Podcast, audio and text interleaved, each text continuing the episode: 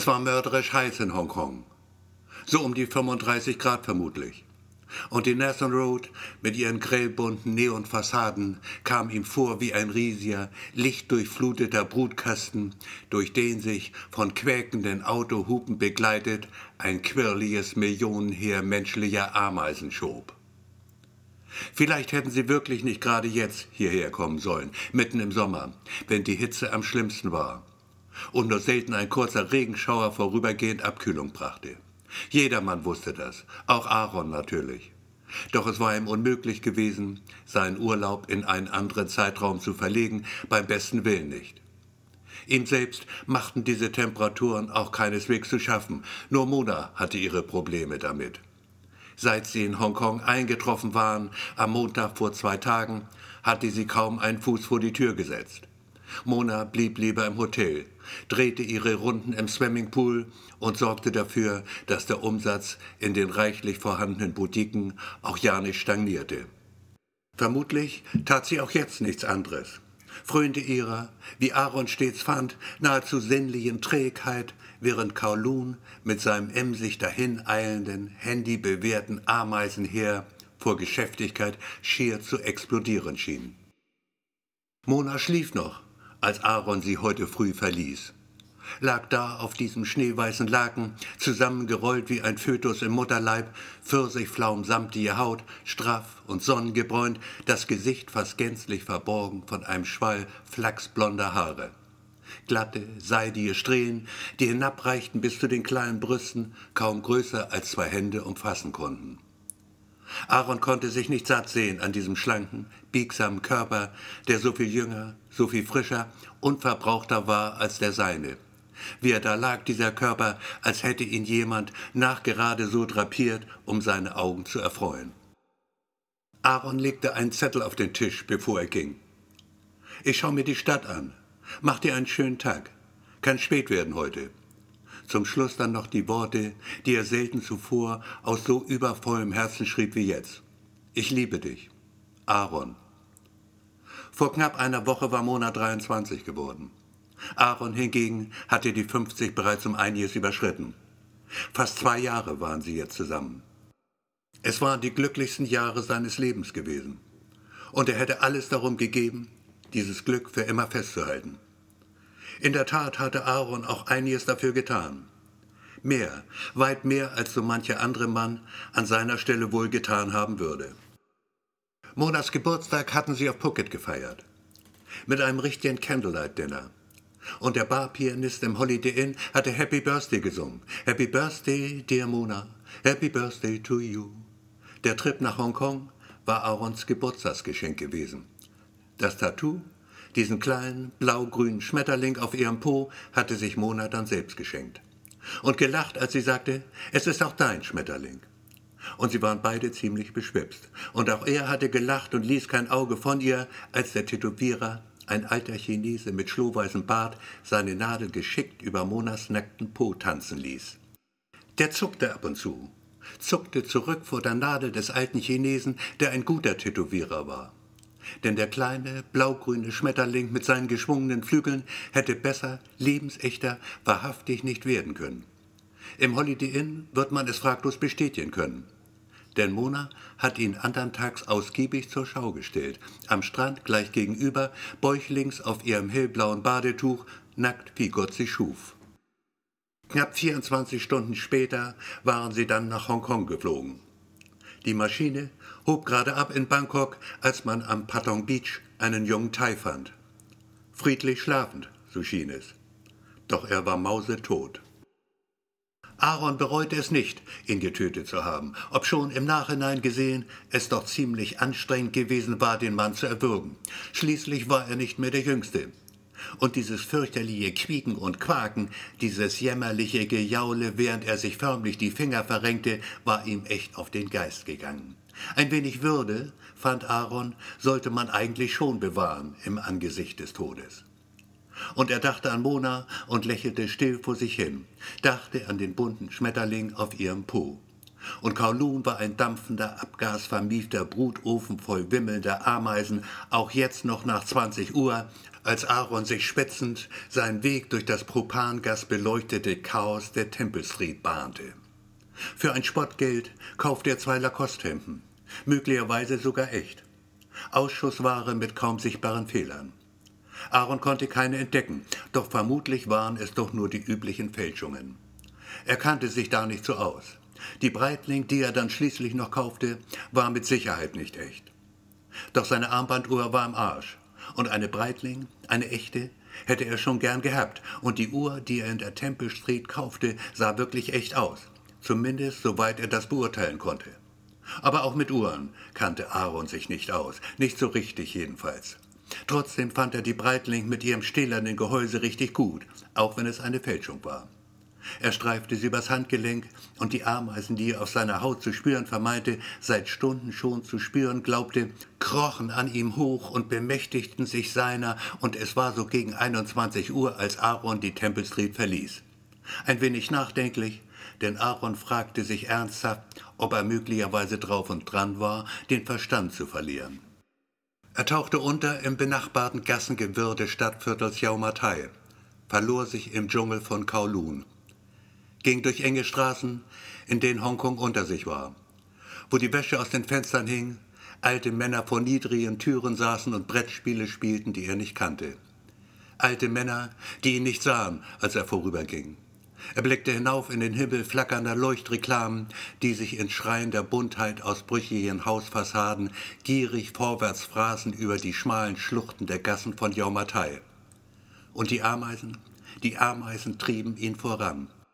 Vorbei an spärlich beleuchteten Garküchen, die ihren köstlichen Duft verströmten, an Restaurants, hinter deren Scheiben er gelbgesichtige Männer sitzen sah, die im bläulichen Licht ersterbender Neonleuchten ihr Abendmahl zu sich nahmen. Und Aaron erlag diesem bläulichen Licht totgeweihter Neonröhren, ließ sich hineinsaugen in eines dieser Lokale, in die sich vermutlich nur selten ein Tourist verirrte. Denn seine Füße waren wie Blei, und die betörenden Düfte der Garküchen, hatten ihn hungrig gemacht.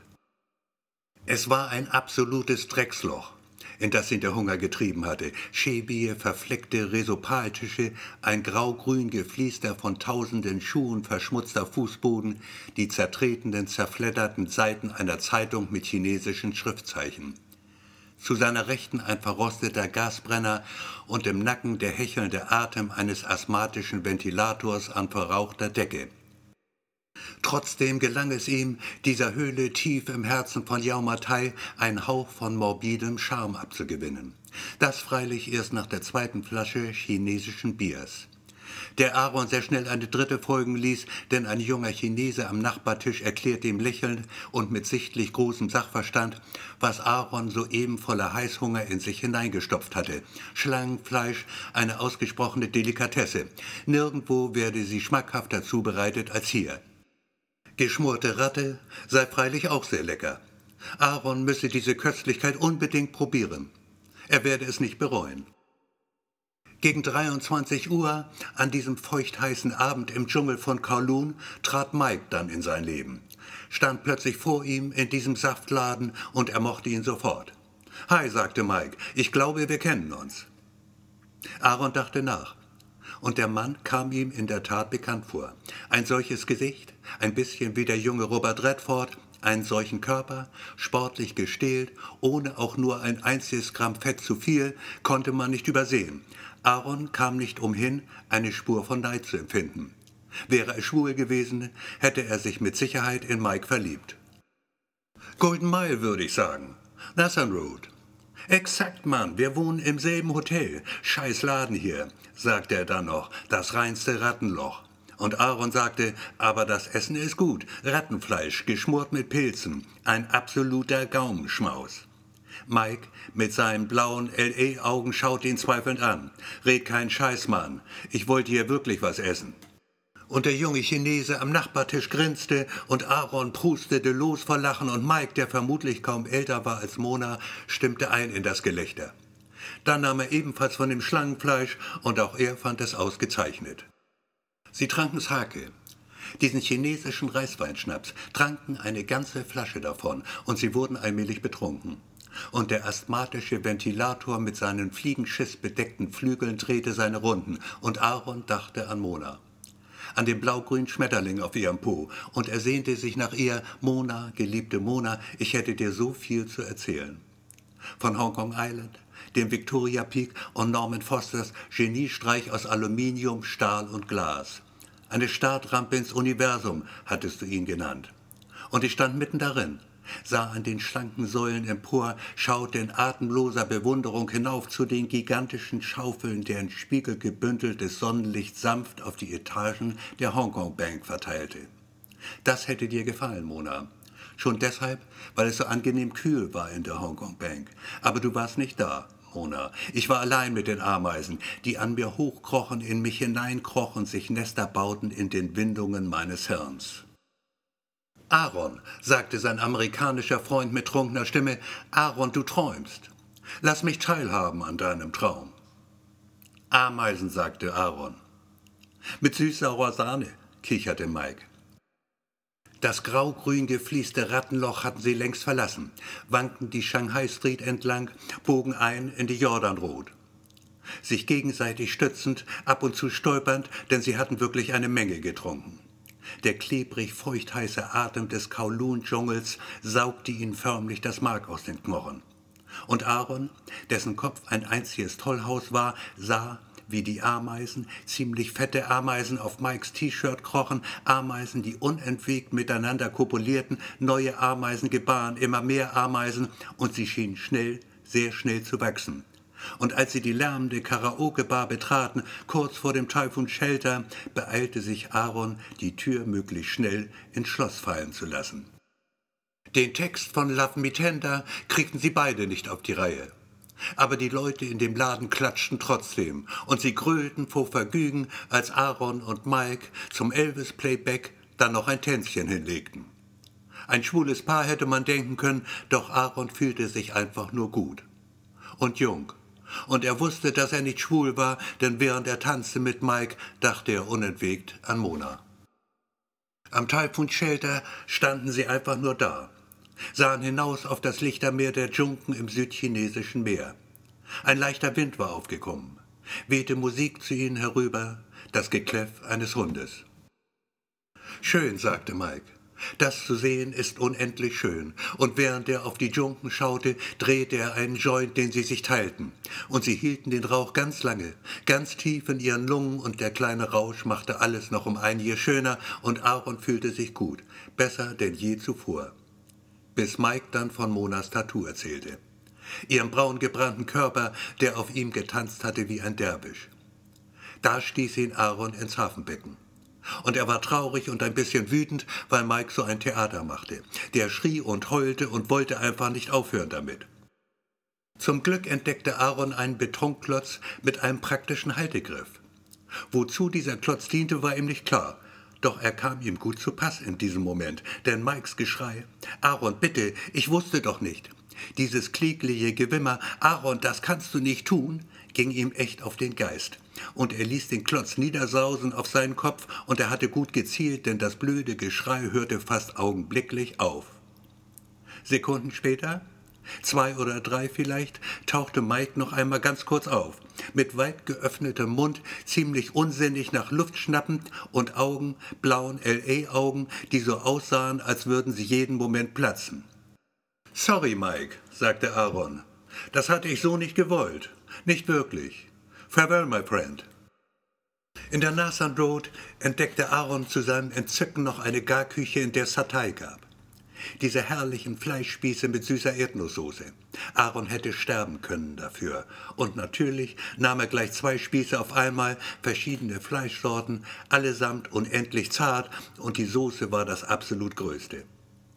Im Hotel schließlich, in der Bar, gönnte sich Aaron zum Schluss einen Absacker, wie Mona es nannte, einen letzten Drink vor dem Hinübergleiten in die andere Welt. Die Welt des Schlafens, der Träume. Ob die Ameisen ihm dorthin folgen würden?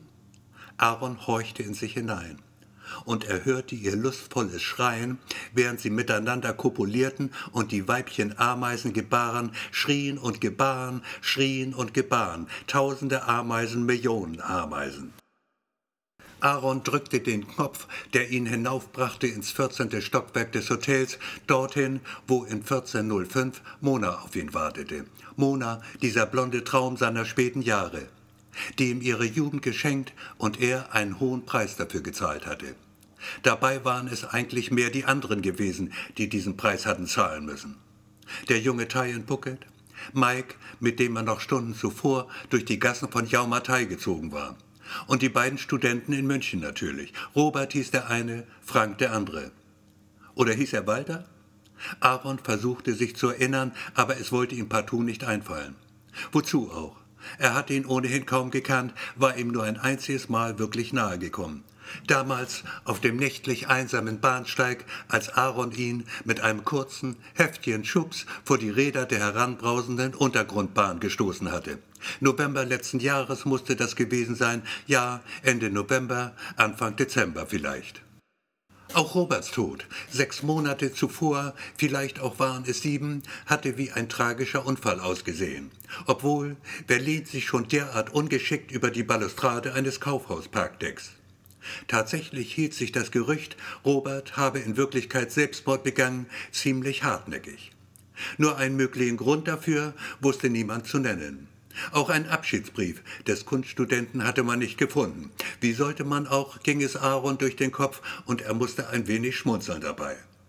Natürlich hätte er zu gern gewusst, damals wie heute, was Mona über das unerwartete, so hässliche Ableben ihrer Liebhaber dachte.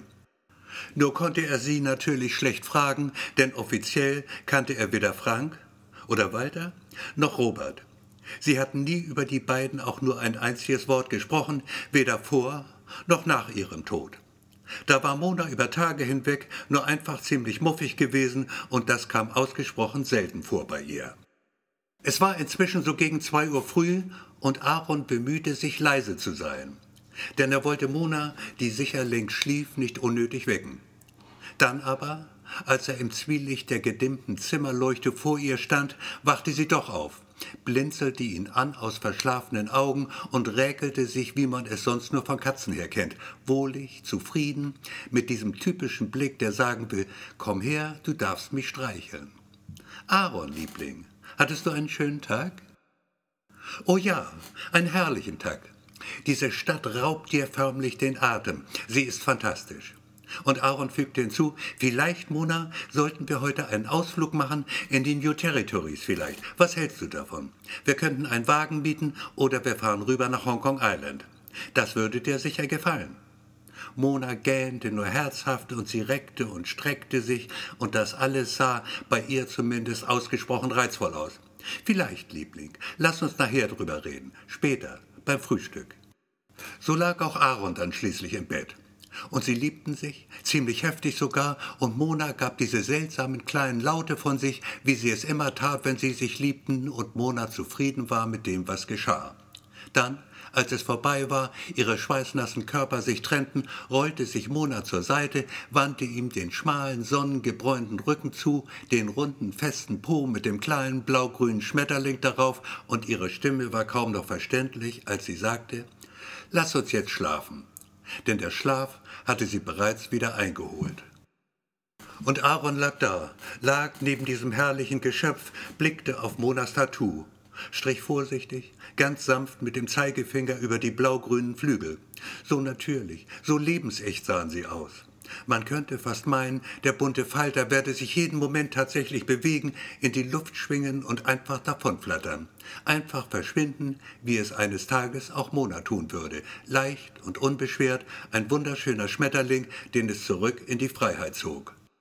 Tiefe Depression überkam ihn bei dieser Vorstellung, und seine Augen füllten sich mit Tränen. Plötzlich waren auch die Ameisen wieder da. Er spürte, wie sie in seinem Kopf herumwuselten, sich gierig vorwärts fraßen in dieser grauen, von Gedanken durchfluteten Masse seines Gehirns. Mona, geliebte Mona, flüsterte Aaron. Dann griff er zu seinem Kopfkissen, groß und weiß und weich vor allem, und presste es auf Monas Kopf, ganz fest mit beiden Händen und aller Kraft, die er besaß, und er weinte dabei, und Monas Körper zuckte und wand sich hin und her, und er dachte, hoffentlich hört es bald auf, dieses Zucken. Von Aarons Verstand war nicht mehr allzu viel übrig, als Monas Tattoo zum Leben erwachte. Fassungslos vor Entsetzen und einen Moment lang schier gelähmt, sah er, wie der blaugrüne Falter sich mit schwingenden Flügeln erhob, durchs Zimmer flatterte und dabei unaufhörlich wuchs. Größer und größer wurde dieser blaugrüne Albtraum, dessen gewaltige Flügel riesige schwarze Schatten auf die Wände malten. Und Aaron sprang auf, rannte schreiend davon hinaus auf den Balkon. Dort holte der Falter ihn ein, landete flügelschlagend und tonnenschwer in Aarons Genick. Dessen Kehle entrang sich ein letzter verzweifelter Schrei. Dann stürzte er hinab, tiefer und tiefer, und es schien endlos zu dauern, bis Aaron unten aufschlug. Doch das hässlich platschende Geräusch, mit dem sein Körper auf dem Straßenpflaster der Road zerschmettert wurde, hörte Mona nicht mehr. Denn vom Balkon zurück ins weiche Bett waren es echt nur ein paar Schritte.